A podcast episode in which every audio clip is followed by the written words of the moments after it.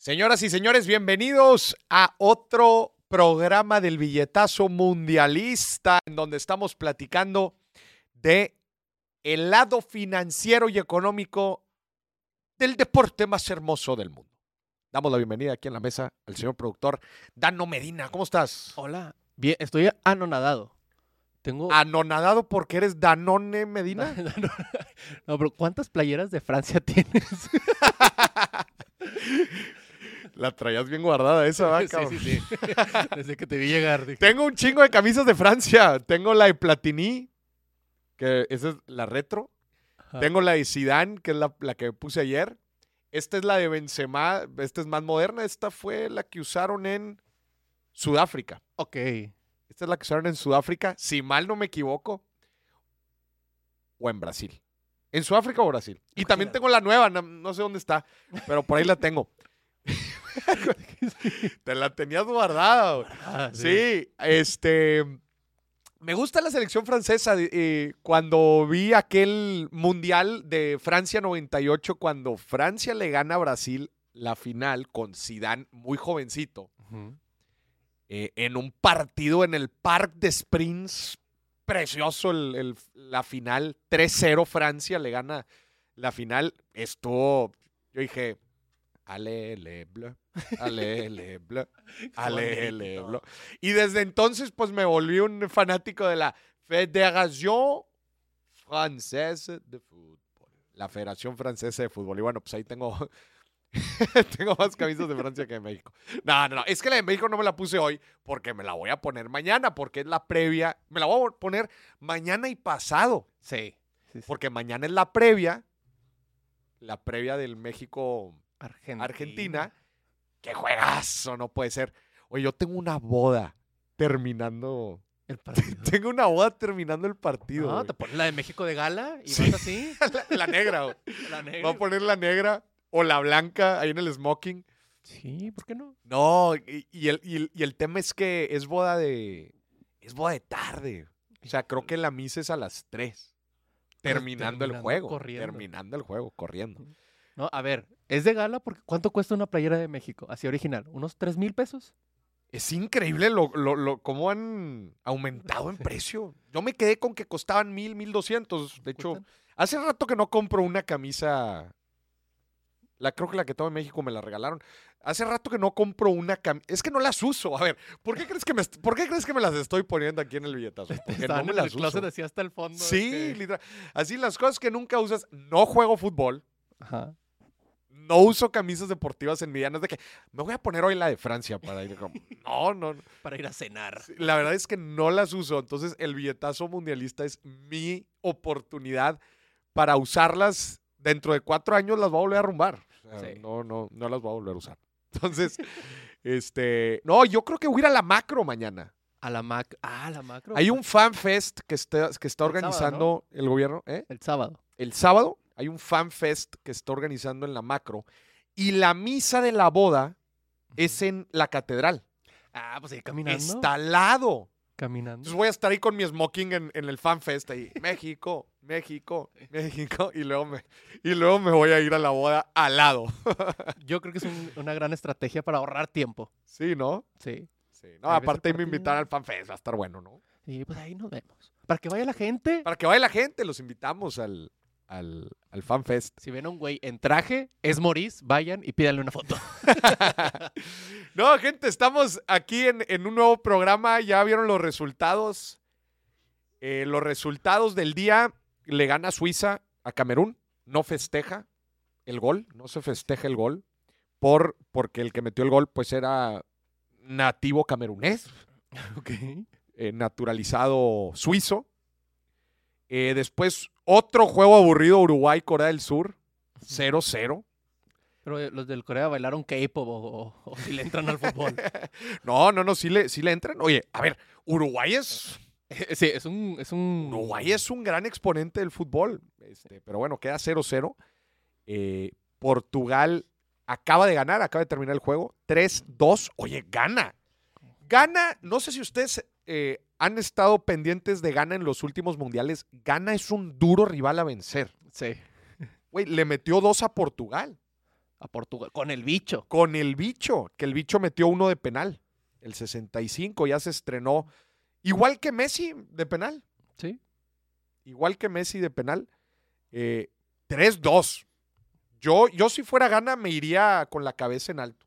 Yo también. Especialmente si en los otros grupos, si en los otros juegos de tu grupo, eh, si el otro juego de tu grupo quedaron 0-0. En en lo general, o sea, quitando el de España y a este, en general han estado muy, muy escasos de goles, ¿no? Los partidos.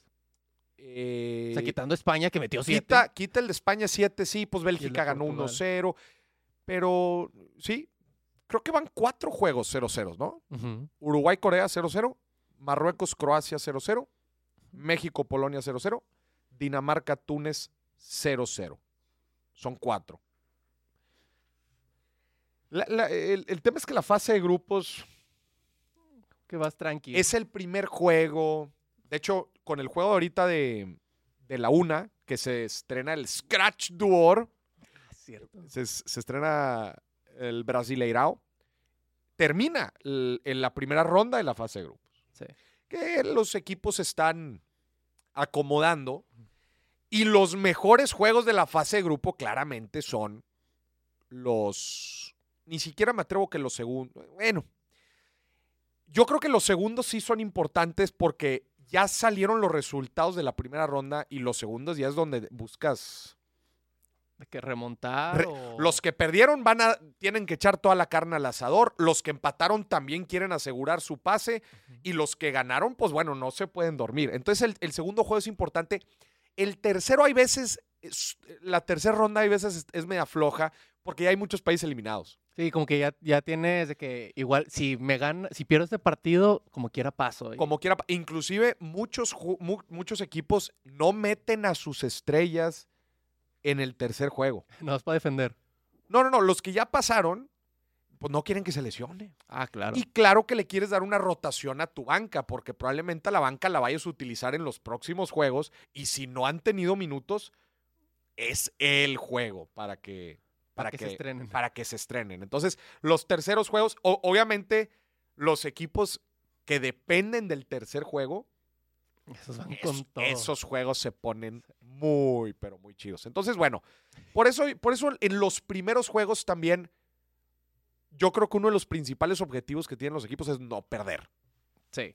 Si ganamos ya es, Ya es ventaja. ya es ventaja, pero nada más no pierdas. Es importante no perder el primer juego, moralmente hablando. Entonces, yo creo que por eso muchos equipos se defienden bastante y por eso vemos cuatro juegos En ceros. en ceros. Sí. Vemos cuatro, cuatro, cuatro juegos en, en ceros. Y mañana, bueno, ahorita falta Brasil-Serbia, que es el último juego. Y después mañana volvemos a empezar. A ver, ahí sí hay juegos interesantes. Holanda-Ecuador. Yo creo que es interesante. Inglaterra-Estados Unidos, la independencia. Inglaterra-Estados Unidos va a estar bueno. Qatar-Senegal va a estar de flojera. Yo creo que los juegos interesantes va a ser ese. Inglaterra-Estados Unidos y Holanda, Holanda-Ecuador. Ay, mira lo que dicen aquí. Yo ya tenía planeado todo mi fin de semana de mundial y mi empresa me mandará un curso de tres días todo el día. Ay, güey. Pobrecito. Oye, diles, no sean gachos. Bueno, es que el próximo fin tampoco. No, pues. ¿Sabes Ah, ¿ya que qué? lo avienten para el otro año? Ya.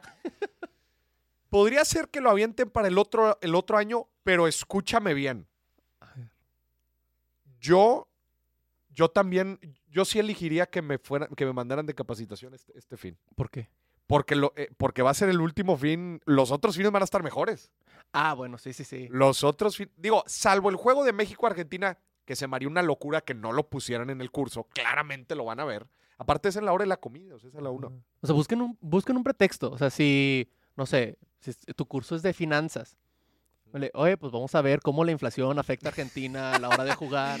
Bueno, nos ganaron en el fútbol, pero aquí les van algunos datos económicos por los cuales, Por los cuales Este, ganamos por los cuales ganamos. No, no, no, con mucho, obviamente con mucho respeto a la situación macroeconómica que, que se vive en el país, en todos los países. Pero, no, pero, a ver, puedes aprovechar para analizar un poquito o, o hablar, me, me- me gustó eso. ¿eh? Cualquiera que sea tu tema, no sé, si es un curso de marketing. Ve ve los anuncios que crean las empresas argentinas sobre el mundial. Está muy chido. Argentina es un, es, en marketing es un gran referente. Gran referente. A mí, los, los videos que hace Quilmes, los anuncios que hace Quilmes, que es la marca de cerveza, una de las marcas de cerveza argentinas. Güey, qué anuncios mundialistas avienta Quilmes. Sí. Neta, eh, ponga, se van a poner la, la piel de chinita. Pero- si es de administración su curso, Si es de administración, eh, saquen el estado financiero ahí del- de, la FIFA para que les den unas clasecitas de administración. La FIFA, a ustedes no, ustedes a la FIFA. claro, claro. Y, no, creo que, pero, o administración, no sé, pues platiquen cuánto te deberías de administrar para haber ido al mundial, porque te apuesto que muchos de los mexicanos que están ahí en el mundial, este, sonrisitas vemos, Carteritas no sabemos. carteritas no sabemos. Eh, Con Entonces, ocho tarjetas de crédito, ya las paso todas. rómpelas, vámonos, quiébralas, ya no pasa, y la tira, y vámonos a la siguiente. No, no, no, fuerte saludo a todos los paisanos que están por allá eh, y a toda la gente en general que está disfrutando el mundial. Te digo algo, ¿Qué?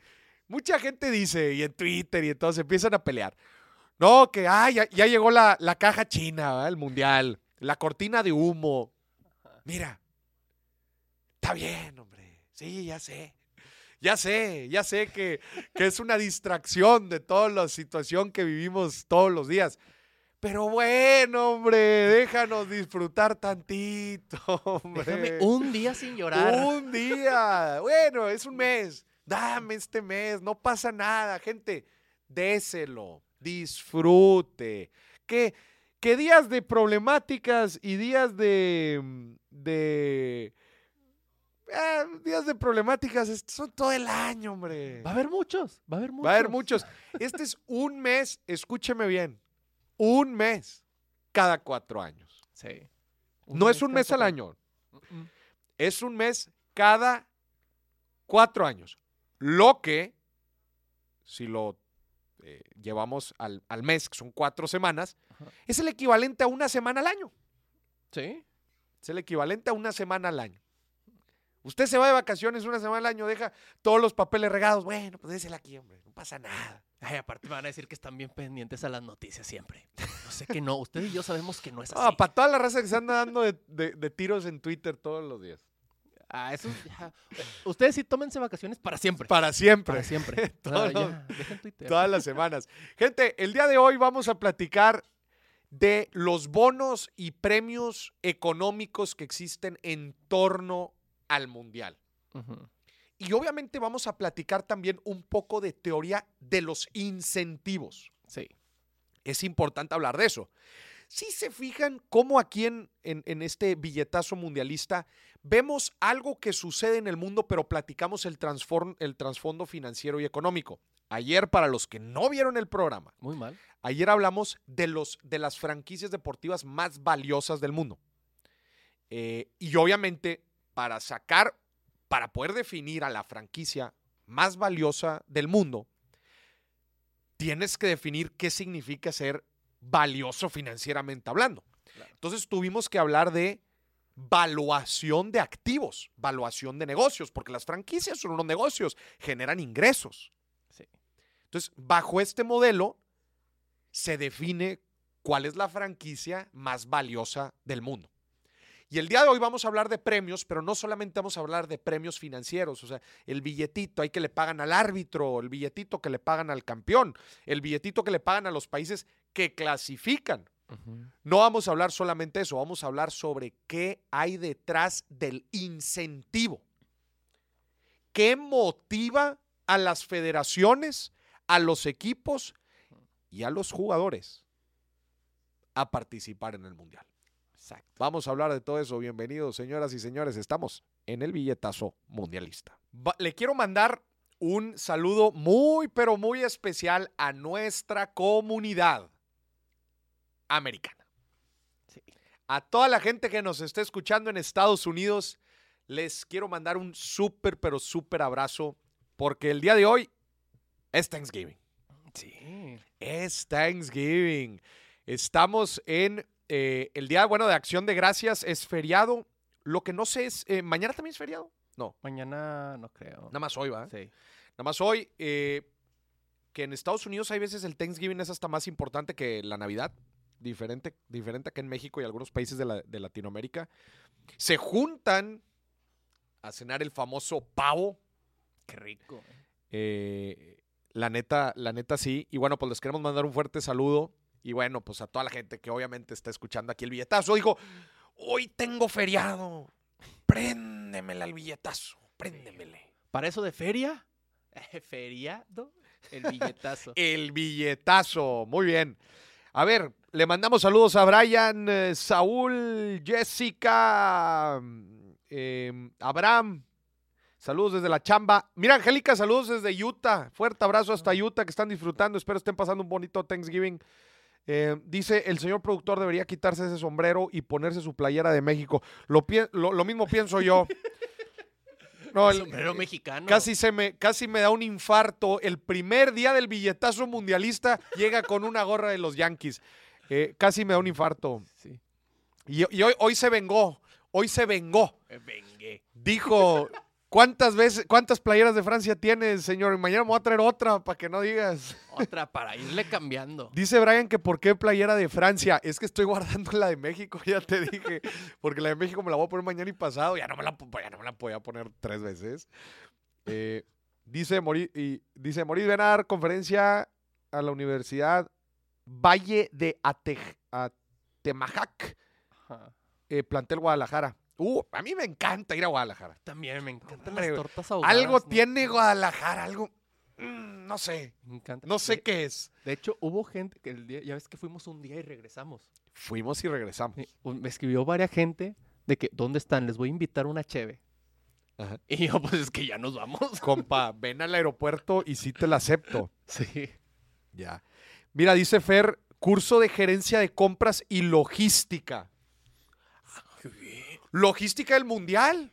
¿Qué otro mejor ejemplo quieres? O, es más, hagan un, hagan un due diligence. Si es, si es tema de logística, bueno, pues es que no es de construcción. Compras, bueno, pues de, de, de supply, supply chain en el tema del mundial. Se me hace interesante. Sí. todo lo que tienen, eh, toda la mercancía. ¿Estás de acuerdo que lo que vende Qatar en un mundial, en ese mes? Pues para empezar, tienes una sobrepoblación durísima, o sea, llega Sí. muchísima gente que normalmente no está. eh, los negocios venden como nunca vendieron ni probablemente venderán En su vida. en su vida.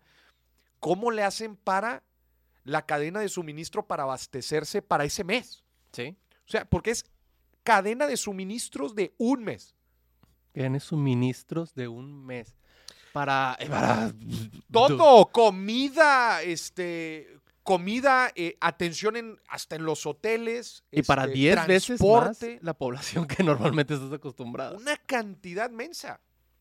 Es más, no sé por qué estás tomando el curso de eso. Deberías de tomar el curso de la logística de la Copa del Mundo. Claro. Digo, no sé qué tiene que ver con el partido, pero ya tienes un pretexto ahí para que lo pongan. Ya tienes un pretexto y, y diga al profe. Es más, dígale al profe. Oiga, profe, a ver, sabe mucho. A ver, pues platíquenos de eso. A ver, sí, sí. A ver. Sí. A ver. Porque Morís me dijo. Boris me dijo que la cadena de suministros en el mundial es algo muy importante. Muy Es- importante. especialmente hoy por hoy que, que es tan complicada. Es más, a ver, te traigo una historia. A ver. Fe- Ferblas, ¿va? ¿Es Ferblas? Sí.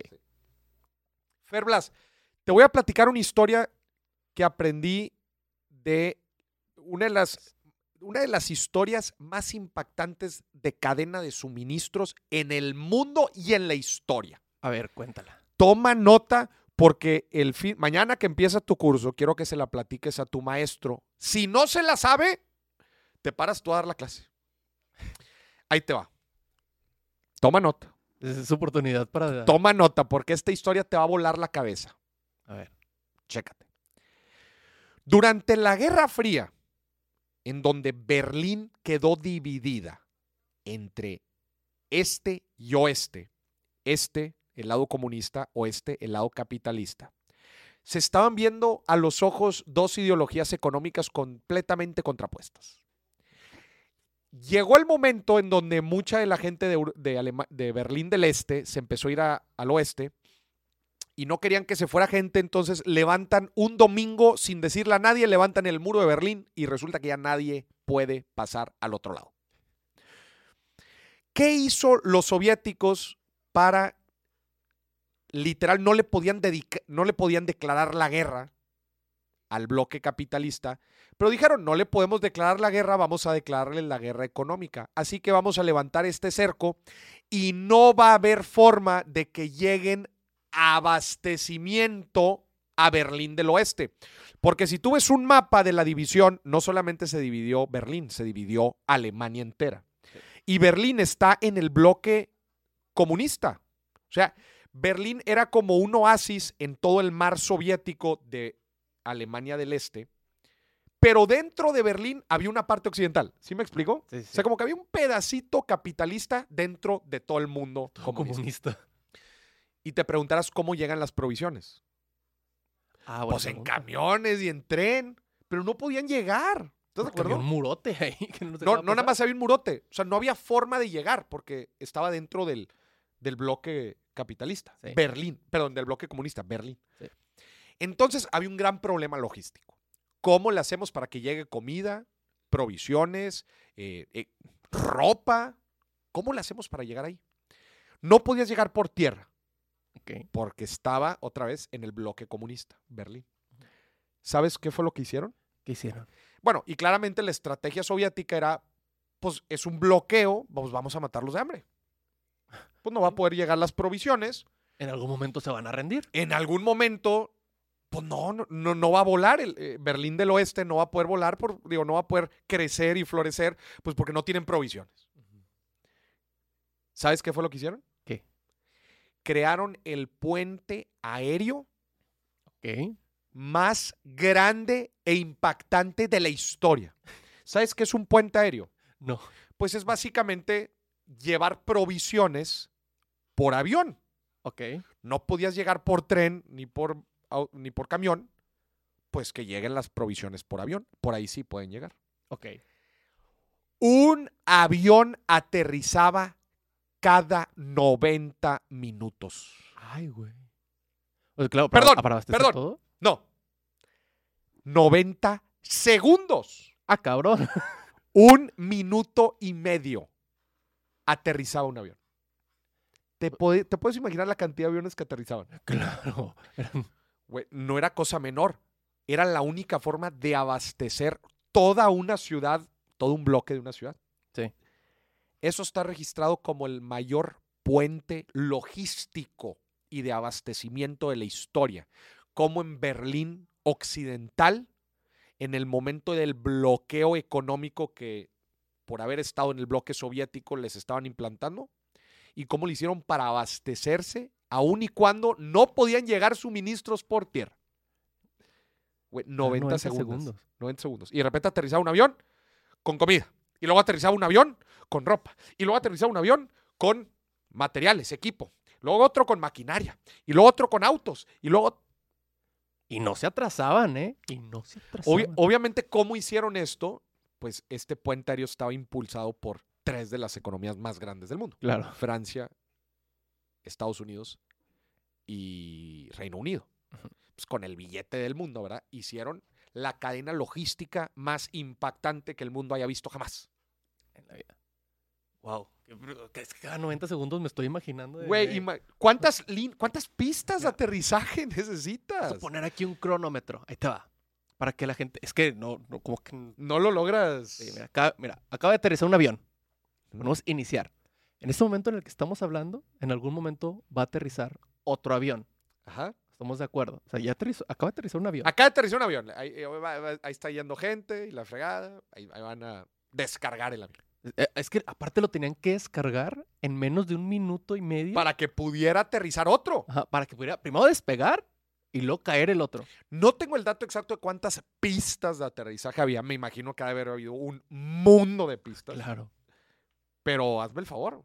Imagínate. Pa, aterriza, aterriza, aterriza, aterriza, aterriza. Ya descargaron este. Aterriza, aterriza, aterriza.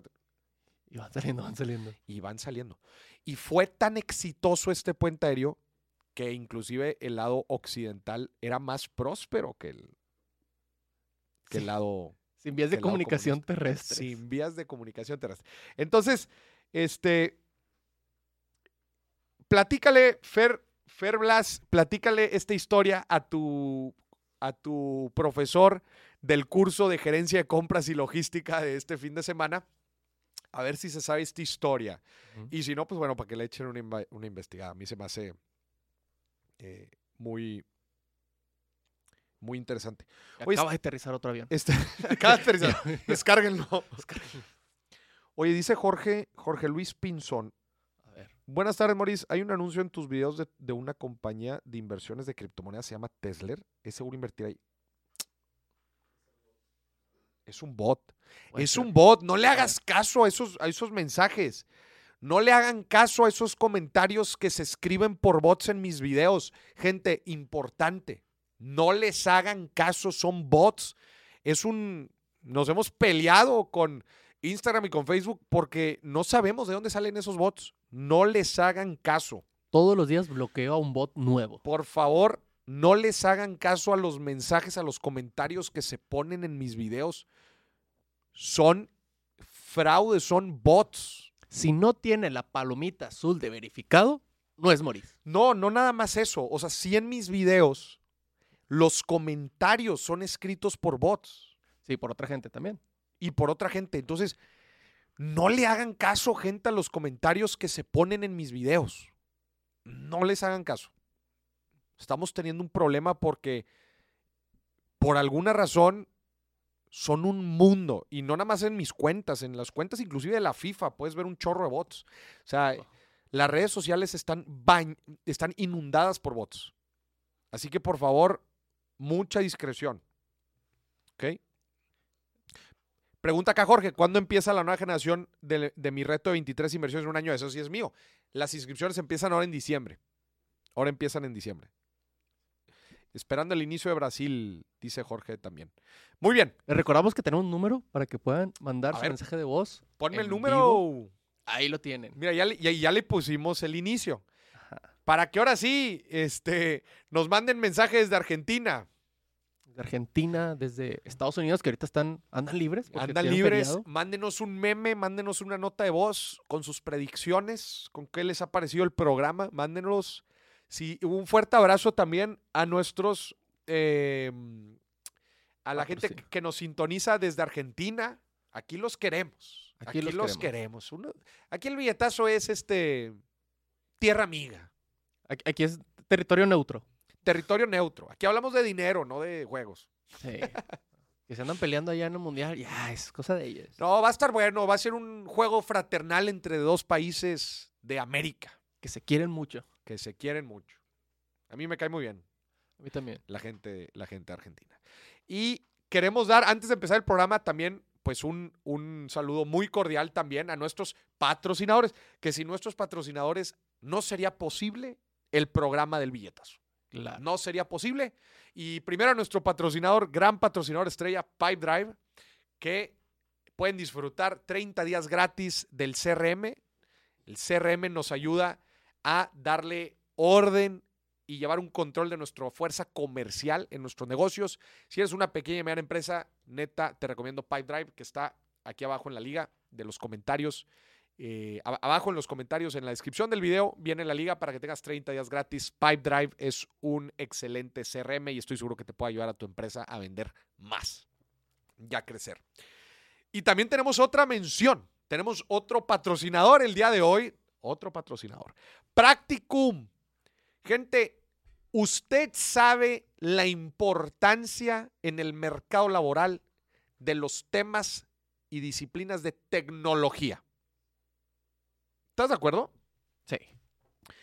Si tú estás buscando dar un salto de carrera, quieres irte al tema de tecnología por cómo están pagando, son las mejores carreras, son los mejores puestos de trabajo, sí o sí.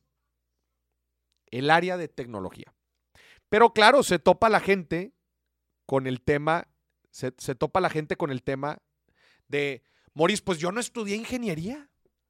Yo no sé de, yo no sé de, yo no sé de, de tecnología, yo no sé programar.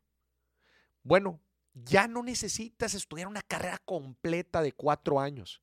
Existen bootcamps y Practicum está desarrollado por, eh, por ingenieros de las mejores empresas europeas y es considerado como uno de los mejores bootcamps de tecnología para aprender sobre tecnología en Estados Unidos.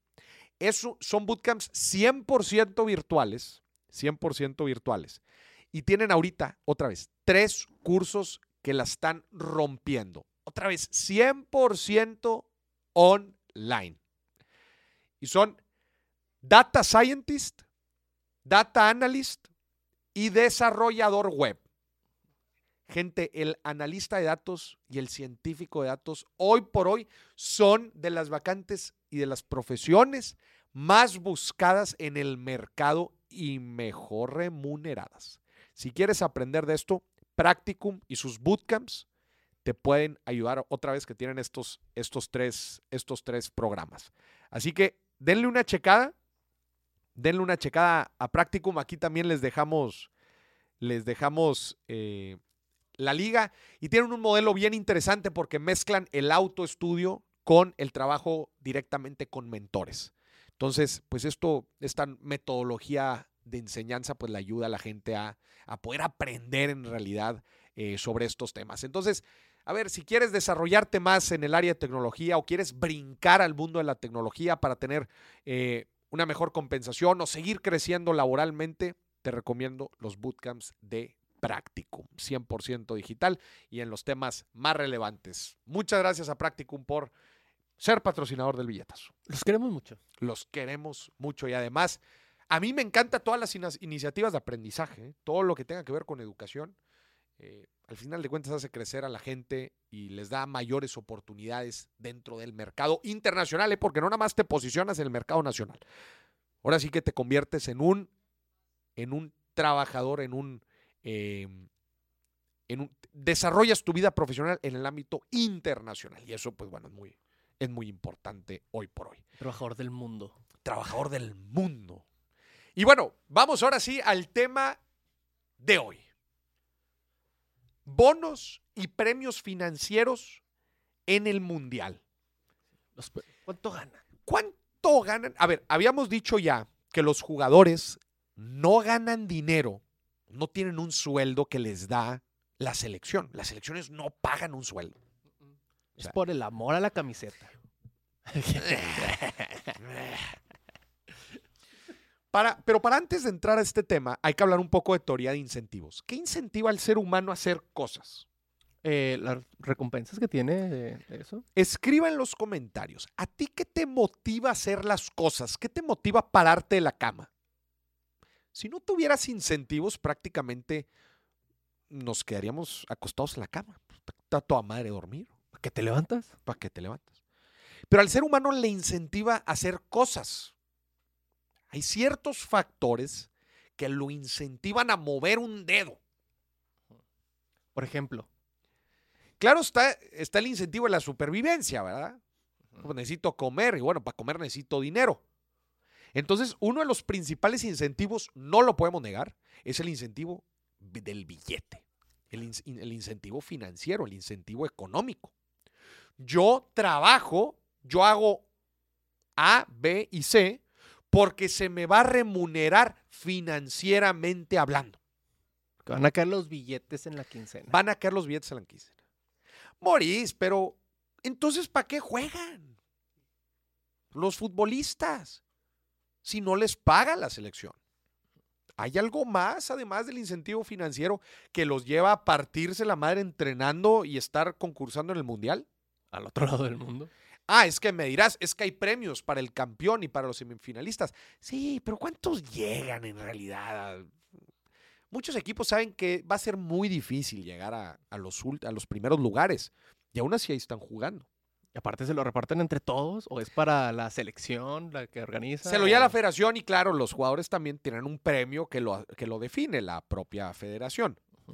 Pero hay mucho más allá que solo el billete que motiva a estos jugadores. Acordémonos que, que para estar en un mundial, pues es una selección. Descartaron a muchos otros jugadores del país para seleccionarte a ti.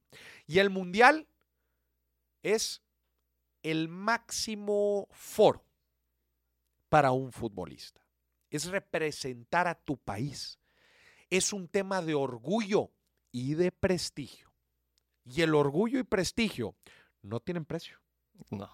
No tienen precio. Entonces muchos de estos jugadores están ahí, pues claramente por lo que representa ser un seleccionado nacional y concursar en un mundial. Los jugadores de aquí, desde que son chicos y alguna vez se vieron jugando fútbol profesional, soñaron estar con un- en un mundial. Sí. Soñaron. Entonces, este es otro de los incentivos, y esto aplica no solamente a las elecciones ni al mundial, aplica en un trabajo. La gente quiere estar en un empleo, quiere hacer cosas que le van a hacerse sentir orgullosos, que le van a llenar de prestigio. Eso aplica no solamente en el mundial. Estamos hablando de teorías de incentivos. Otra cosa que motiva a la gente son los retos. Claro. ¿Qué motiva a Messi jugar el mundial? Ya ganó todo, Menos el mundial. menos el mundial. el mundial. Es el reto. Ajá. El reto de decir, esta es la que me falta, papá. La estrellita, que- la copa que me falta en mi casa. La copa que me falta en mi casa. Y obviamente a Messi también lo motiva, pues, a Argentina y que, y que de cierto modo siente una deuda con sus conciudadanos de, no, de que no ha ganado el mundial. La tienes y lo sabes. Y lo sabes. Entonces ya hemos, ya, ya hemos hablado de varias cosas que incentivan a la gente. Número uno, las finanzas, el dinero. Número dos, el prestigio y el orgullo. Claro. Número tres, los retos. El que te reten. Acuérdense, somos animales. Que nos reten a algo nos motiva, nos prende. ¿No? Sí. En un trabajo igual. ¿Te sientes igual de motivado en un trabajo que llevas haciendo lo mismo por años? Pues igual y está con madre que me da estabilidad económica, pero no te sientes motivado por el reto. Quieres retos, cosas que te hagan crecer. Claramente a los jugadores les hace crecer el estar en un foro como en un mundial, porque luego llegan a sus clubs y los ven como referentes. Claro. Sí. Les motiva, porque les hace crecer jugar en un foro como un mundial. Hablemos que, es- o sea, si te hablamos para la selección es porque eres los mejor, del, eres de los mejores de tu país. de tu país. Y obviamente conforme vas avanzando, o sea, un equipo que queda campeón del mundo puede decir, en este preciso momento en el mundo, No hay mejores jugadores. no hay, mejor, no hay, no hay un mejor plantel que juegue de la mejor forma que nosotros. Sí. Y eso te lo vas a llevar hasta la tumba. Sí. ¿Eso quién te lo quita? Nadie. Absolutamente nadie. Puedes hacer más lana tú que yo, pero yo me llevo el orgullo y el prestigio de que soy campeón del mundo o que jugué un mundial. No gané, pero lo jugué. Lo jugué. Ahí es donde, señoras y señores, se balancean los incentivos. Si por un lado está muy cargado el incentivo de prestigio, puedes jugar con los otros incentivos. ¿Estás de acuerdo? Claro que sí. Y entonces vas jugando otra vez con los incentivos y en los negocios funciona igual. Un negocio que te presenta retos interesantes y una empresa muy prestigiosa, hay veces se puede dar el lujo de no pagar también. Y vaya que son varios los que lo hacen. ¿No te gusta cómo pagamos? Salte, hay una, hay una fila. Hay otros 200 que están queriendo tu puesto. Hay 200 personas que quieren tu puesto y están listos para brincar. ¿Por qué? Porque a ellos no les motiva tanto el dinero. Ellos quieren el reto, quieren el, el crecimiento, el aprendizaje que se va a llevar. Entonces, ahí es donde empiezan a evaluar. Si no estuviera este incentivo, ¿tú crees que pudieras traerte a los mejores jugadores del mundo sin pagarles? claro que no. No. Entonces, si no hay prestigio, ¿qué habla? El billete.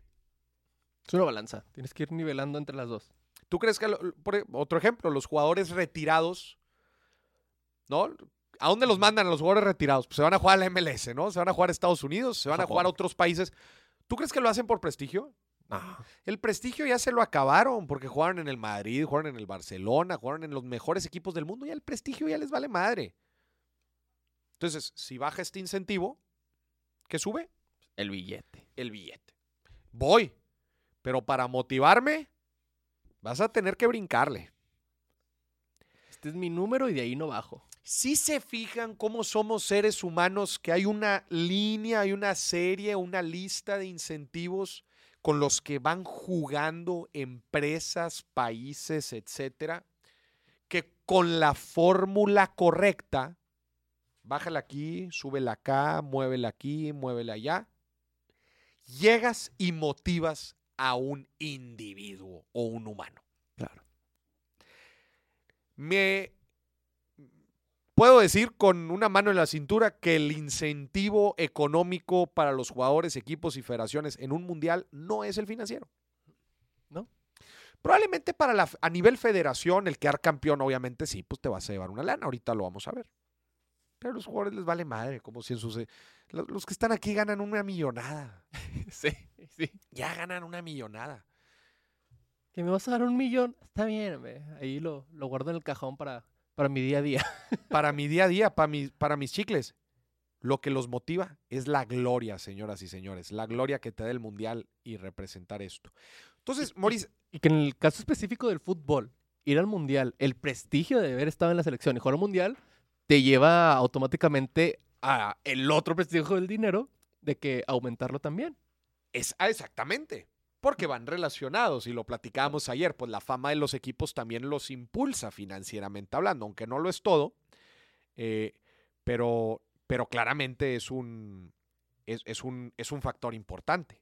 Entonces, ¿qué otras cosas, qué otras cosas eh, motivan al, al ser humano? Claramente el, querer pertenecer también, pues, el, sentido de pertenencia es, es otra cosa que motiva al ser humano.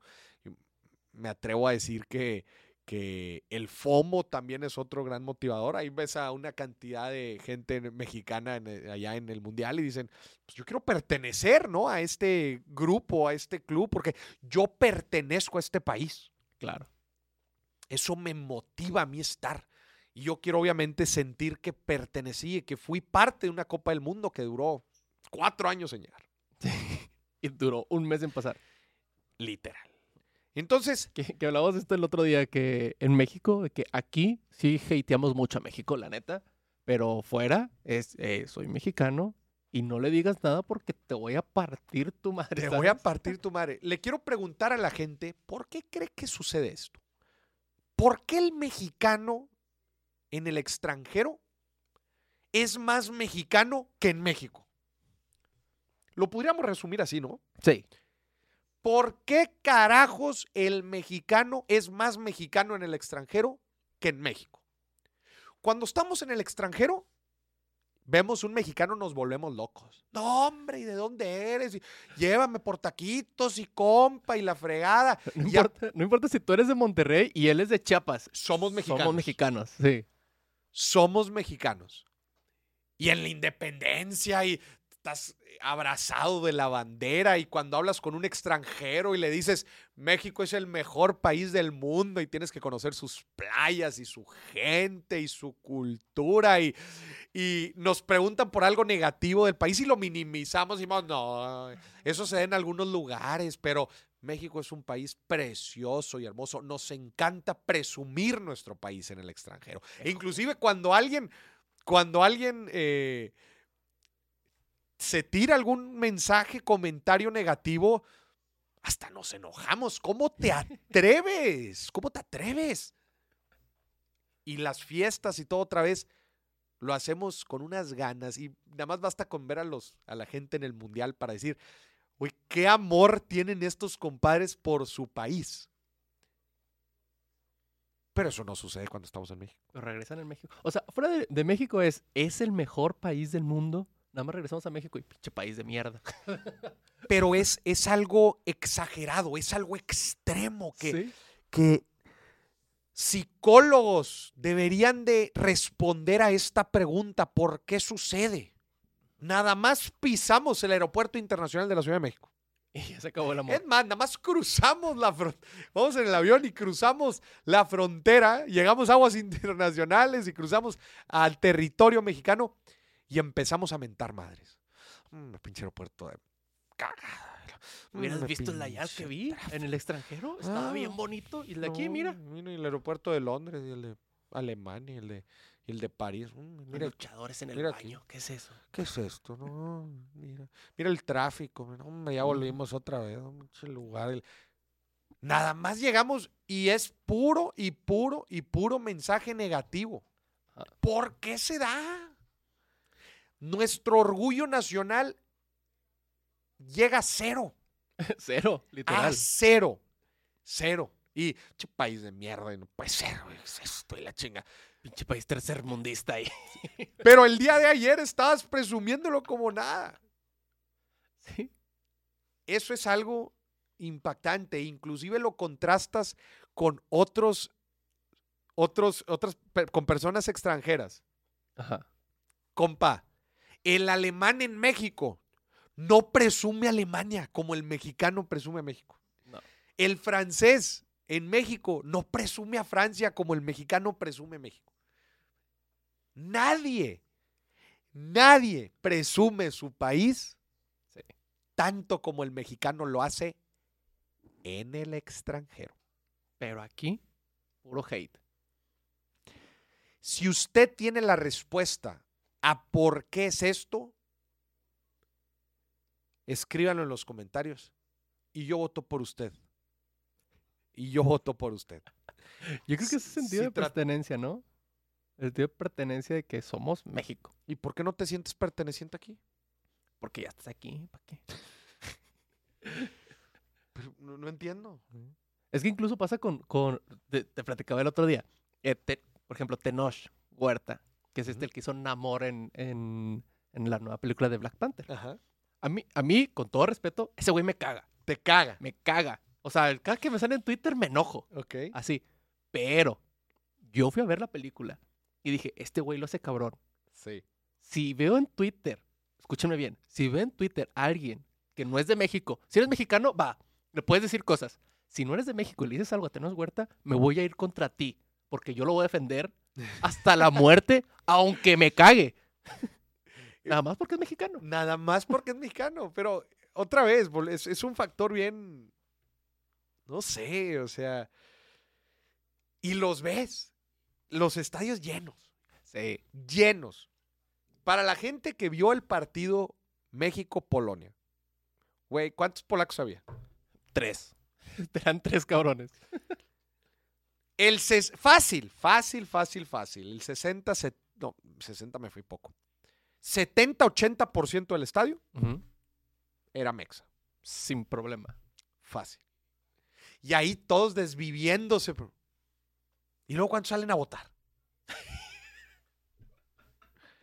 Si vas hasta Qatar a ver un partido de fútbol, pero no sales a Pero votar no aquí. sales a votar. Eh, eh, O sea, no sé, no Deja sé. tú, te la pusieran muy lejos. No, la casilla para votar está donde mismo donde estás yendo a comprar los tacos de barbacoa. Y hay más fila en los tacos que para votar. No, es algo impresionante. Impresionante. Pero bueno, seguimos con el tema de los incentivos. ¿Qué incentiva al ser humano, eh, al, al mexicano ser así? Si usted, si usted lo logra responder, le damos el premio Nobel de Economía por la economía conductual de por qué el ser humano, el por qué el mexicano se comporta así. Muy bien. Eh, ¿Qué dicen acá en los comentarios? Vamos a, eh, a ver, entonces, vamos en la parte de los premios. Entonces, si ya dijimos que el incentivo financiero es uno de los incentivos más importantes, pues vamos a ver, bueno, cuánta lana se llevan. Porque sí se llevan lana, ¿eh? No crean que son tampoco madres de la caridad, ni las federaciones ni la FIFA. Ya lo dijimos desde el episodio 1 del, del, del billetazo mundialista. Entonces, vamos a ver, ¿con qué vamos a empezar? Lo que ganan los árbitros. Primero los árbitros. Los árbitros se llevan una buena lana. Sí. No sé si usted sabía cuánto ganan los árbitros. También, mensaje importante, ser árbitro en una contienda mundialista es un gran orgullo y prestigio para el árbitro. De hecho, probablemente en tu país se habla de cuántos árbitros son mundialistas. Ajá. Aquí en México creo que fue uno. Es uno nada más. Uno y estuvo en el partido de Dinamarca. Si mal no me equivoco. Mira, Son Ah. dos. Hay dos mexicanos. Hay dos mexicanos. Uno estuvo en el de Dinamarca. Ahora te. Ahora te digo. Y, Y son los mejores árbitros del mundo. Porque son mexicanos nada más. Y porque son mexicanos, nada más son los mejores del mundo. Híjole, no tengo el dato aquí de, de si fue. Qué raro que no te lo pongan aquí. Sí, normalmente ponen. A ver. Qué raro. A ver. Ah, hay cinco. Ah, claro, claro. e Ah, claro. Inclusive te pone, te, te han de poner quizás algunos del bar, Ujú. ¿verdad? Algunos, algunos del bar. Eh, pero bueno, es un gran, es un gran prestigio. César Arturo Ramos es uno. Ajá, él, él creo que fue el de Dinamarca. Y, y otro Karen Díaz. Ah, sí vi lo de la mujer. Sí, Karen Díaz. Eh, Es sí, auxiliar. sí vi que es eh, árbitro auxiliar y ella va, también estuvo.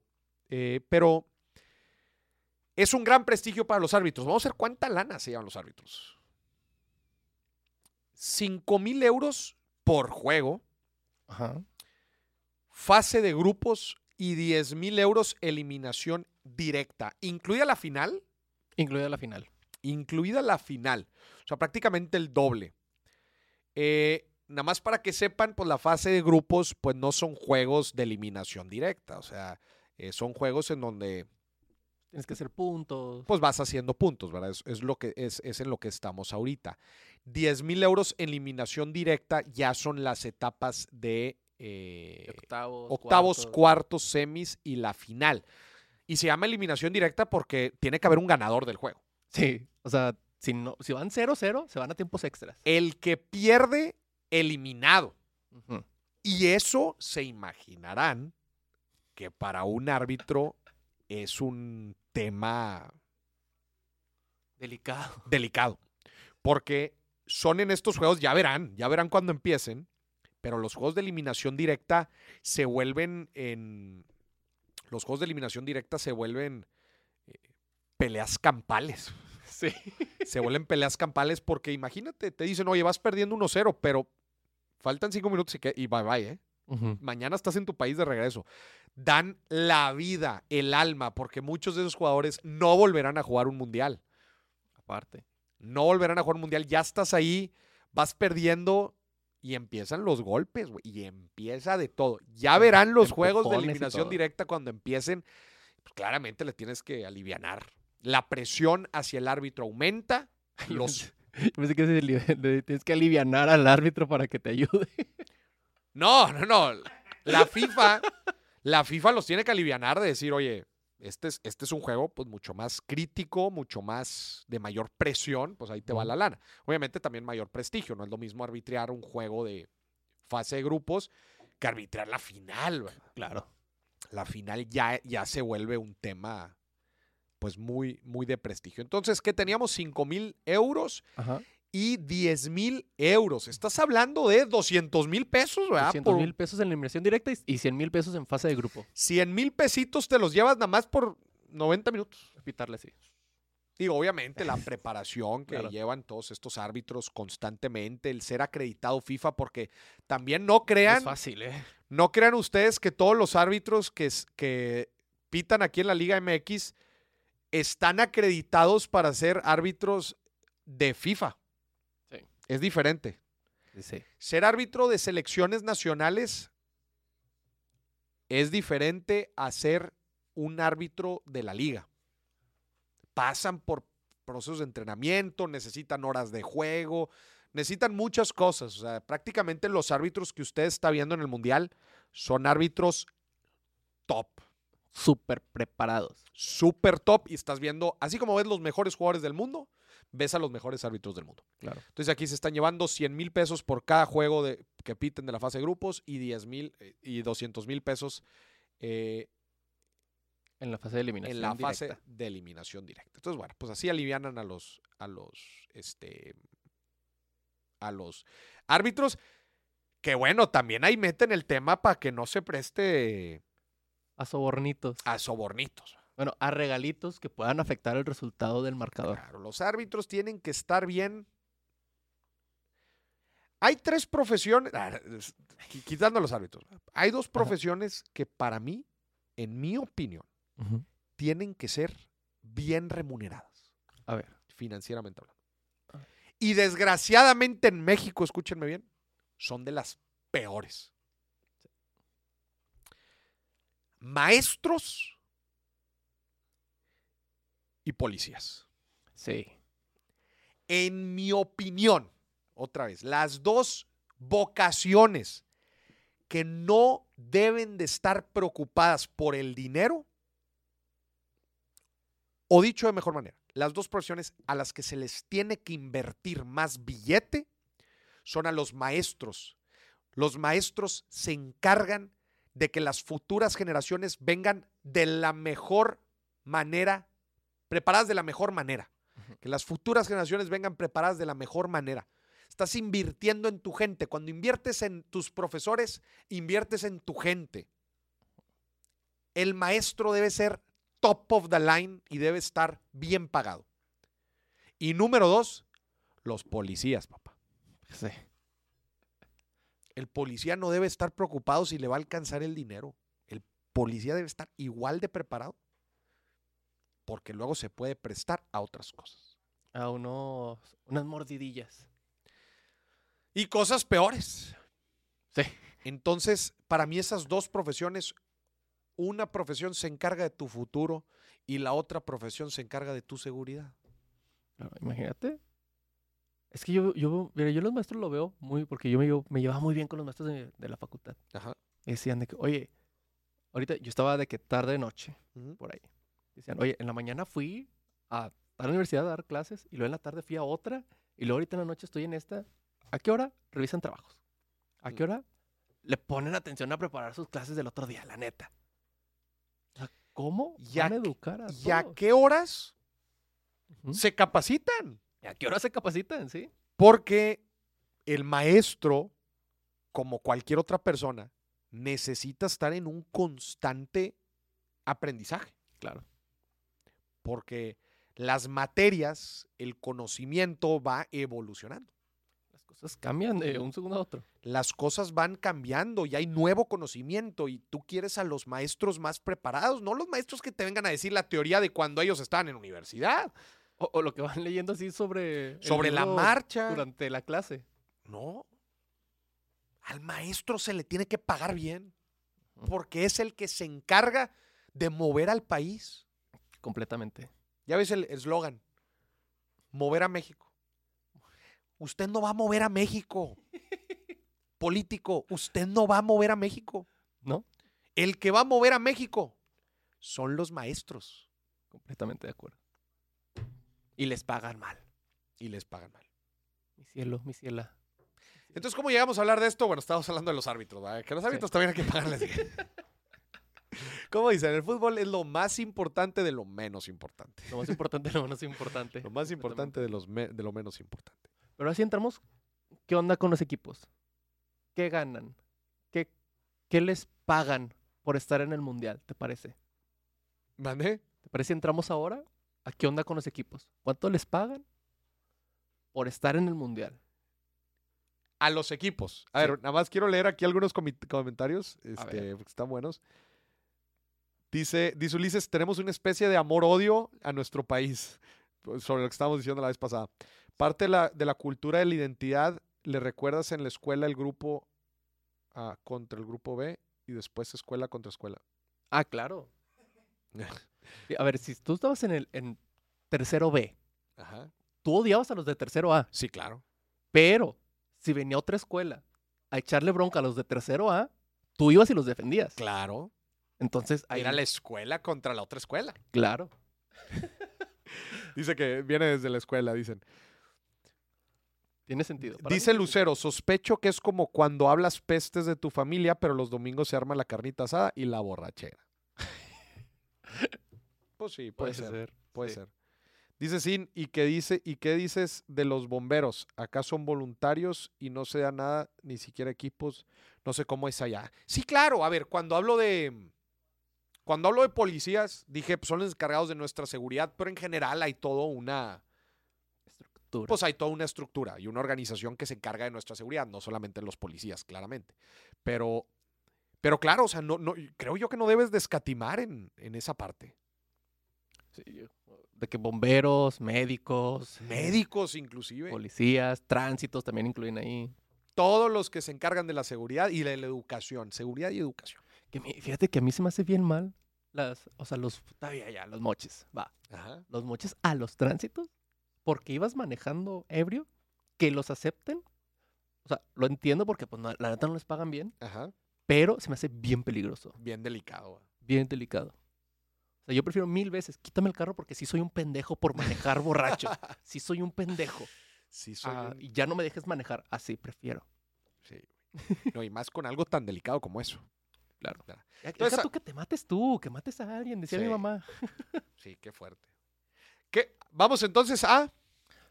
¿Qué ganan los equipos por estar en el mundial? Vamos a ver. ¿Qué ganan los equipos y por lo tanto, pues las federaciones, ¿verdad? Por, Claro. por, por eh, las federaciones de fútbol por llegar a la mundial. ¿Por haber llegado a la fase de grupos o es ganar la fase de grupos? Por haber estado en la fase de grupo. Por haber estado en la fase de grupos, que básicamente es por haber llegado al mundial. Claro. Acuérdense que el mundial es la, en realidad es la etapa final de la eliminatoria mundialista. O sea, Sí. aunque tú dices que el mundial es el mundial, en realidad no, en realidad es el final del mundial. Porque hay muchos juegos antes para llegar a esta etapa final. Así se le llama, etapa final, a todo el mundial. Claro. Entonces, la fase de grupos son 9 millones de dólares. Oye, muy buen billete, nada más por haber llegado. Esto es lo que se le da a la federación, gente. Obviamente hay un pago, hay un bono especial para los jugadores que van a representar dentro del Mundial. ¿verdad? Pero bueno, así de entradita a la Federación Mexicana de Fútbol, ahí te van, 9 milloncitos de dólares como premio por estar en esta fase, es fase final. Porque te quedaste en, el- en la fase de grupo. Por- no, no, no, porque estás en la fase de grupos. Sí. Eh, Ya ¿Te sí. siete goles? Aquí están tus nueve millones de Sí, dólares. eso ya se lo ganaron. eh. Sí. Felicidades, estás en Qatar, ¿no? Por haber llegado a Qatar son 9 millones de dólares. Sí. Muy bien. Y ahora, conforme vamos avanzando, los premios van aumentando. Claro. De el 16 al noveno lugar. Sí. ¿Qué, ¿Qué quiere decir el 16 Es que llegaste a octavos de final. ¿Pasaste la fase de grupos? De la fase de grupos pasaste a octavos de final. Sí. que son los mejores 16 equipos. Los mejores 16 equipos del mundo se llevan 13 millones de dólares. 13 milloncitos. Del 13 noveno al meloncitos 16. del noveno al 16. Es decir, eh, estos, estos ya no pasaron a la etapa. No. O sea, Porque- pasaste octavos y perdiste el partido. Si pasaste octavos y perdiste, te llevas 13 millones de dólares. Oye, pues bueno, pasaste la etapa de grupos. Está bien. Te quedaste entre el 9 y el 16. Pues muy buena lana. Después, si avanzaste a, sem- a cuartos de final, pero perdiste, Sí. 17 millones. De dólares. Es una lana. A ver, ¿cuánto es en pesos? Déjame. Pues multiplícalo por 20. No soy tan- yo estudié Son- comunicación, no soy tan buena en matemáticas. Son como 300, eh, 370 millones de pesos. ¿Verdad? Eh, sí, 370, 17 por 20. Sí. Sí, ¿no? 340. tre- Sí, 340 340. millones de dólares. Por haber pasado, por haber llegado al famoso quinto partido. O sea, si México llega al quinto partido y no pasa al sexto, o sea, Ajá. se queda en cuartos de final, se van a sumar 340 millones de pesos. Yo tengo una propuesta, ver. Si México llega al quinto partido en adelante, A ver. que ese premio, por ejemplo, ponle que llega al quinto partido, esos 17 millones de dólares lo inviertan para hacer una fiestota en todo México. La neta.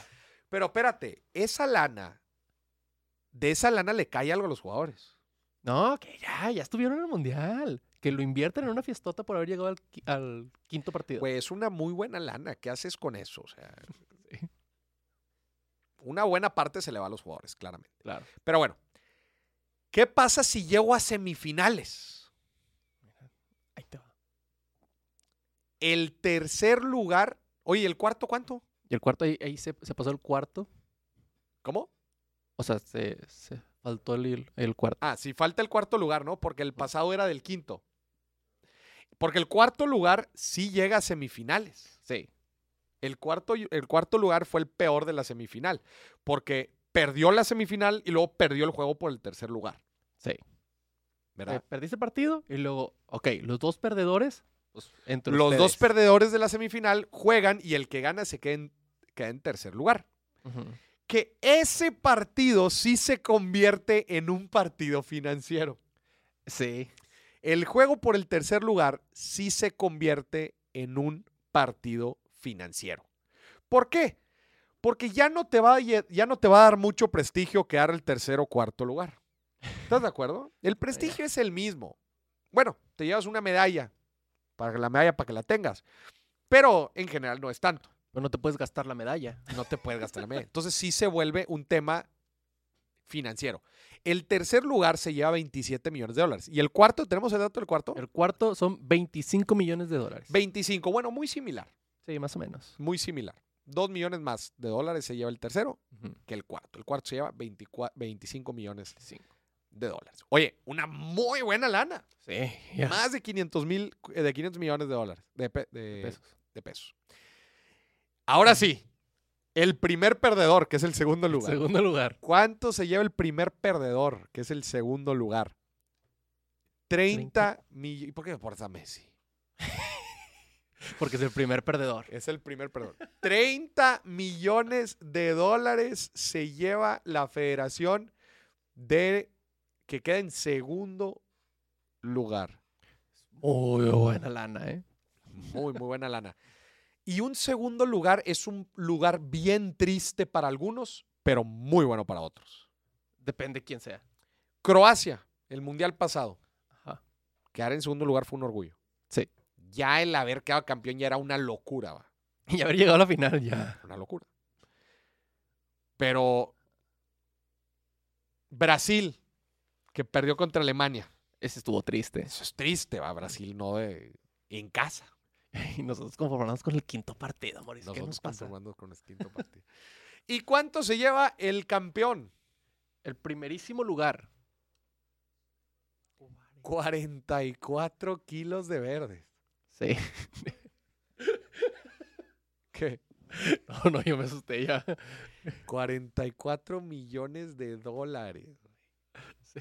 880 millones de pesos. A los jugadores se los alivianan duro, Duro. duro, duro. Y bueno, deja tú. Todo lo que a los campeones del mundo les cae. Ah, claro. Patrocinios, su valor de mercado, los equipos que de ahí los van. O sea, prácticamente un equipo que, que queda campeón. A los, a los jugadores estrella ya probablemente están en equipos buenos. Pero a todos los otros jugadores que no son estrellas y que no estaban en equipos chidos, se los, los van a agarrar.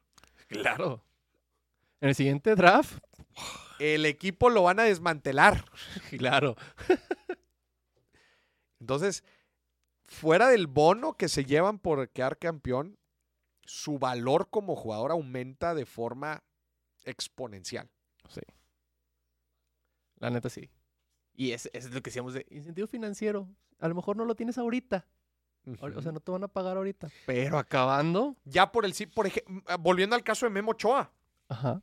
Mira, imagínate que toco madera. México no pasa de la fase de grupos. México no pasa de la fase de grupos. Ajá. Memo Ochoa, aunque ya está en teoría en sus últimas de carrera, pues va a ganar algo de valor. No sé si ganar, pero igual y mantener de perdido, Eh, Que, que ya es ganar, ¿eh? que ya es ganar. O a sea, para la etapa que está en su Para la carrera. etapa que está, ya es ganar. Entonces, ya te da cierto, ya te da prestigio y ya te genera un retorno económico y prestigio no solamente por estar en el mundial, pero pues si vas a estar en equipos más chidos, pues también prestigio. También es prestigio. También es prestigio. Y te pagan lo mismo, pero estás en un equipo más chido. Pero ya estás en un equipo más chido, ¿verdad? que el América puede ser cualquier. Nah, no es cierto. No es cierto, no se crean. Sí. Entonces, Bueno, pues eso es lo que se llevan los equipos. ¿Tenemos al- algún otro bono? Esos son los premios así ya. Esos son los premios. ¿Usted qué opina? ¿Son premios? ¿Usted, usted cree que hacen que, las, que Cristiano Ronaldo haya dejado... Bueno, eh, pero Cristiano Ronaldo ya no tiene ni equipo. Ya está desempleado ese señor. Ese, ese compa está, está desempleado. Pero bueno, vamos ahora a la quiniela. Ah, hay reacciones, hay reacciones. Reacciones. Vamos a las reacciones. Mira, aquí en el chat también se dieron cuenta por qué nos rimos producción y, y yo. Ay. A ver, ¿cuánto cuesta una, una, una McDonald's en Qatar? Esto es lo que cuesta una hamburguesa de McDonald's en Qatar. Cualquier viajero sabe que una manera de comparar precios entre un país y otro es visitar un McDonald's. Los precios oscilan entre los 100, 150 pesos. Eh, por ejemplo, yo ahorita compré un paquete de hamburguesas chiquitas y me costó 90 pesos ya con refresco grande y todo el rollo. Entonces, les dejo ese dato, ese tip. Hay McDonald's en centros comerciales y también alrededor de la ciudad, aparentemente. Un tip que estoy segura que les va a gustar mucho, en el McDonald's hay Wi-Fi para que lo gorreen. En caso de que no tengan Wi-Fi, pues pueden venir aquí, gorrear Wi-Fi, echarse una hamburguesa y ya está. ¿Qué es gorrear Wi-Fi? Como conectarte al, al internet. 90 pesos el combo chico. Ajá. Pues sí, está un, un poquitito más barato. Sí, aquí está que en, en 110 por ahí. El clásico así, chico, combo. ¿Más de 100 pesos o 100 pesos? No, más de 100, 100 pesos cerrado. Según yo es como 110, 120. Sí, porque es como Porque es combo. grande es y- combo, sí, sí, sí. Entonces, sí está un poco más barato eh, Qatar que México, por lo menos tomando como referencia el McDonald's. Que el McDonald's no, o sea, sí es buena referencia, pero no es una referencia completa. Claro. En Francia el McDonald's es carísimo. Sí. Mucho más caro. Mucho más caro que cualquier otro restaurante por ahí por la redonda. Entonces, si tú ves el McDonald's, dices, no manches, pues esto está hiper más caro. Y no necesariamente. Ok. Pero el McDonald's en Francia es caro. Entonces, sí. es buena referencia. ¿Mm? Es buena referencia. Es buena referencia. Si vas con poco dinero, siempre llegar a un McDonald's a comer está, Sí. está bien. Pero e- e- es, lo que te estoy diciendo. Si vas con poco dinero, muchas no veces, muchas veces no te conviene ir al McDonald's. Porque el McDonald's en Europa, en algunos lados, es caro. Sí. Es a lo que voy. Ok. Va, Además que las fonditas, sí, siempre. más que las fonditas. No, o que otros fast foods.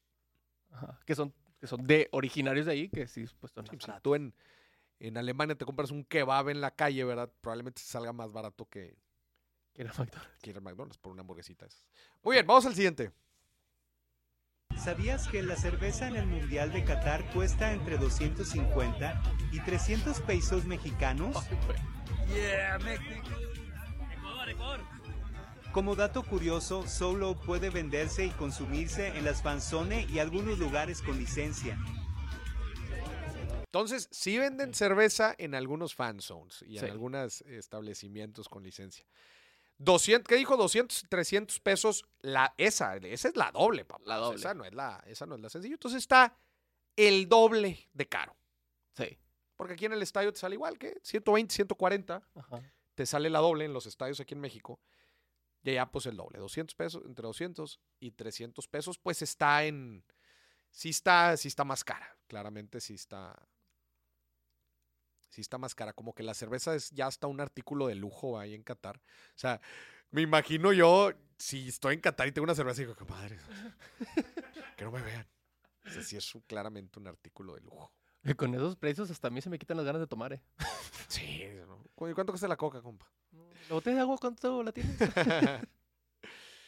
Muy bien. Y otra vez, ahí está el ejemplo. McDonald's está más barato, pero la cheve está más cara. ¿no? Unas por otras. Unas por otras. Vamos al siguiente. Estos son los precios para todos los partidos de Qatar 2022 y la final no está tan cara. ¿eh? El partido inaugural va a costar de 300 dólares hasta 618 dólares. La fase de grupos, que es a los partidos que varios quieren ir, cuesta desde 69 dólares hasta 220 dólares. Octavos de final están en 75 dólares hasta 275 dólares. Cuartos de final ya están desde los 206 dólares hasta 425 dólares. Semifinales desde 357 dólares hasta 957 dólares. Y la gran final, los más baratos 605 dólares y los más caros 1600. Les voy a dejar aquí la foto con todos los precios de los partidos para que le tomen screenshot. ¿Y tú cuánto Eh, pues la verdad es que bastante moderados. los- o sea, No se me hicieron tan. O sea, para hacer el mundial no se me hicieron tan mal. sí, no. Pero se me hace que esos son los precios de lista. Ah, bueno, eso ya es otra cosa. Son los precios de lista. Pero no, la verdad es que. O sea, hasta que hasta cuartos de final estaban abajo de 10 mil pesos. Sí. Y ya los que sí se inflaban mucho eran la semifinal y la final, que ya, ya estaban arriba de, de los 10 mil pesos. Precio de lista. Pero otra vez es precio de lista. Eh, pero, pero no, a ver, la neta es que bien. Digo, precios bastante razonables. Hay que nada más conseguirlos. Porque luego ya si te vas a la reventa. El doble fácil. Y luego también depende mucho. Empiezan a variar mucho los precios de la reventa conforme los equipos que vayan siendo. Ajá. No sabes qué equipos van a llegar a octavos, a cuartos, a semifinales y a finales. Y depende de cómo te vean la cara. Y también depende de cómo te vean la cara. O sea, si- imagínate si llega a México y tú a la final. Y tú pareces alemán, igual te los dejan más o menos. Pero si sí pareces mexicano, si tu equipo está en la final, te Claro. la van a dejar caer. te la van a dejar caer. Y obviamente también si hay una semifinal muy pitera También. y una final y, una, y otra semi muy, muy buena, probablemente puedas conseguir más barata una semi que otra. Sí. Entonces también depende mucho los equipos que haya eh, y, si a, y a cómo te vean. Sí, sí, sí. Lo que no sé es si están implementando el tema de eh, los nombres en los boletos. Dijeron que lo iban a implementar. Entonces, si yo... com- Pero bueno, también ha de haber un modelo de intercambio de... Hay reventa controlada. Reventa controlada. Sí, pero a la reventa tú puedes vender lo que quieras. Sí. Nada más tienes que hacer como el, el registro Para que no, para que no sean boletos falsos. para que no sean boletos falsos. No, y también porque hay gente... No sé si lo están aplicando ahí, pero en las principales ligas europeas los boletos ya tienen nombre porque hay gente que está prohibida la entrada. Ah, ok. Ya, ya. Creo que eso lo quieren hacer aquí en México. Pero haz de cuenta, ya todos los boletos tienen que estar, eh, ya tienen que estar con nombre. O sea, yo entré al estadio, me acuerdo un- una vez en Italia, un clásico en Italia. Yo entré con el boleto y mi pasaporte. Ok. Entras, paz. Y, lo, y como los compramos en reventa, tuvimos que hacer un desmadre de ir a un lugar a que, nos a que cambiaran el boleto. O sea, sí tuvimos que hacer algo porque el boleto tenía otro nombre. Ya. Ok, ok. Entonces, eso lo hacen para tener un mejor control de quién está entrando y en teoría como para controlar el tema de la reventa. Pero pues siempre tienes que tener ahí un mecanismo para poder cambiar los nombres. Es claro que va a haber cambio de nombre tarde o temprano. O sea, si Pero pri- si algún día te robaste un asiento y te atraparon, ya no puedes entrar otra ya vez. no. Pues sí, si estás flagueado, eso lo hacen también para los hinchas, para muchos hinchas así, los problemáticos, los que se pelean y hacen desmadre, lo hacen también para, para que ese compa ya no puede entrar. Ok. Inclusive, creo que el México estaba implementando para sus juegos, no, no los del Mundial, los juegos de la selección mexicana acá organizados, eh, reconocimiento facial. Ay, güey. O sea, reconocimiento facial a través de una app que de hecho creo que fue muy polémica porque el primer juego donde lo implementaron fue un desmadre y no pudieron entrar y la app se crashó y todo. Pero creo que ese va a ser el futuro de las entradas y la logística en los estadios. Me parece bien. Reconocimiento facial. Tú tienes boleto, este boleto está a nombre de Maurice, registra tu cara, esa es tu cara, ya estás dado de alta en la aplicación de, de, de de la la, Fem- FIFA. de la Femex Food. Ajá. Al momento de entrar al estadio, tú vas a entrar con tu cara, no vas a entrar con el boleto. Ok. ¿Y luego si lo revendo? Pues tienes que hacer el cambio. Y la persona tiene que estar dado alta. Un desmadre. O sea, sí va a ser un poco más controlado, pero lo hacen pues para, ¿Para qué no esté? está- Bueno, está bien, está bien. para controlar. ¿Hay otra reacción? Tenemos uno más. cuánto cuesta el metro en Qatar. Es gratis. El metro de Qatar está dividido en tres líneas, la roja, la verde y la amarilla, que ayudan a conectar todos los puntos de interés de Doha y sus alrededores. Al día de hoy existen dos tipos de tarifas, la estándar y Gold Club o VIP. El viaje sencillo cuesta .55 dólares en estándar y 2.75 dólares en VIP.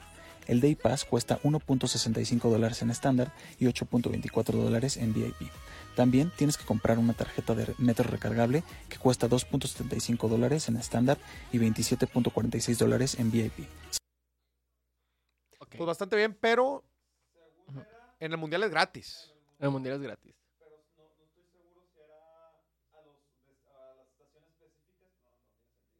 No, no, no. Sí. En el, el- el metro en el mundial es gratis. Y sí, el metro estuve viendo ahí varias, varias imágenes.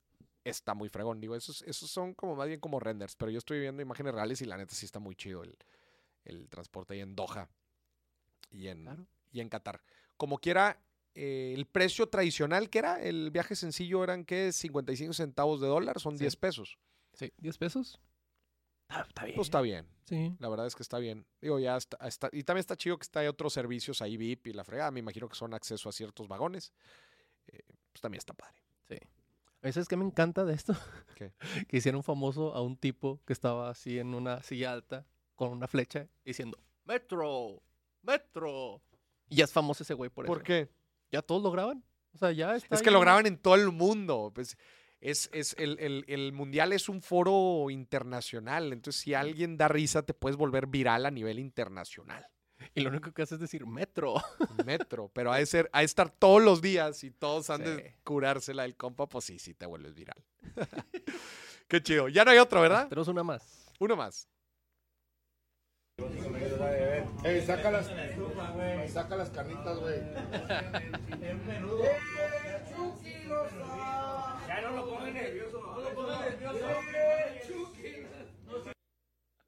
Está enseñando a hacer pozole. Está enseñando a hacer pozole al compa. Mira, pobrecillo. O sea, lo. Lo. Lo atascaron todo. Se ve que ya es de noche. Están agarrando ahí hasta el pedo. No, hombre, los mexicanos andan haciendo de las suyas. Mira nomás al compa, güey. Están haciendo. ya de se adueñaron de ese restaurante. de ese restaurante. No, los mexicanos están haciendo pedazos, Qatar. Muy bien, pues un fuerte abrazo a toda la gente que está ahí. Y se nos acabó el programa. Vámonos a las predicciones de mañana. Vámonos a las predicciones de mañana. Tenemos Gales contra Irán. Ajá. Eh, Gales perdió. No, Gales empató. Empató. Creo que empató. Irán perdió. Yo voy Gales. Yo creo que va a, sa- va a sacar la casta eh, Gareth Bale. Voy Senegal, se va a zumbar a Qatar y ya le va a dar la estocada final. Ya si pierdes dos juegos, ya estás fuera. Sí. Va a ganar uh, E- eh, Ecuador, Hol- Holanda. Ese le doy empate. Empate Ecuador-Holanda. Porque los dos vienen de ganar, o sea, son los dos ganadores. Ajá. Eh, Inglaterra, Estados Unidos. Ufa, va a estar, se van a dar en la madre. Yo también le doy empate a ese. Mira, ahí te va. Yo, es que no sé. No sé si irán al partido. Entonces, No sé si van a llegar. entonces le voy a Gales. Mira. Eh, Me, me acabo de dar cuenta que hice el pulpo productor. A ver. Eh, yo creo que Qatar va a sobrevivir este partido. Un empate. Yo, yo creo que este va en empate. Nada más, pasa, nada más para, para el orgullo. Sí.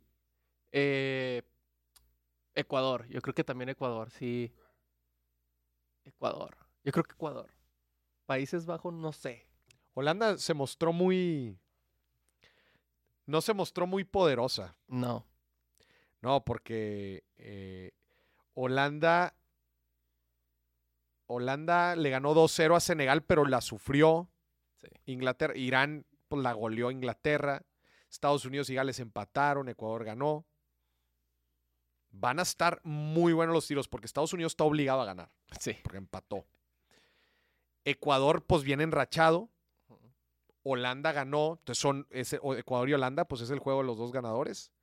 E Inglaterra, Estados Unidos. Inglaterra quiere asegurar su pase. Eso, eso también, los que ganaron en el primero quieren ganar el segundo para descansar el tercero, Sí, para ya relajarse. para ya relajarse. Si no lo logras, tienes que ir con todo el trabuco en el tercero también.